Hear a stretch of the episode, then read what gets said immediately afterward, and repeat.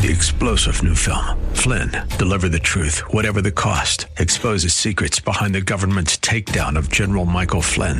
Flynn knew what the intel world had been up to. He ordered the first audit of the use of contractors. This set off alarm bells. He told the truth. He was the most dangerous person for Donald Trump to hire. They had to get rid of Flynn. Flynn, deliver the truth, whatever the cost. Available now. Watch it today. Go to salemnow.com. Salemnow.com.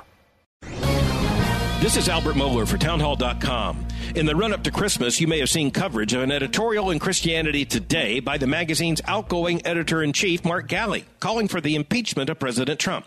The editorial set off a whirlwind. Galli called the president's actions with regard to Ukraine profoundly immoral. None of the president's positives, Galli said, can balance the moral and political danger we face under a leader of such grossly immoral character. End quote.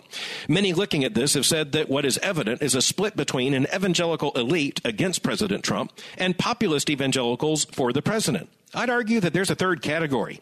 That is American evangelicals who understand fully the moral issues at stake, but who also understand the political context and have made a decision to support President Trump. Not out of mere political expediency and certainly not out of naivete, but out of their own analysis of what is at stake. That analysis, rather than CT's editorial, is likely to have real impact.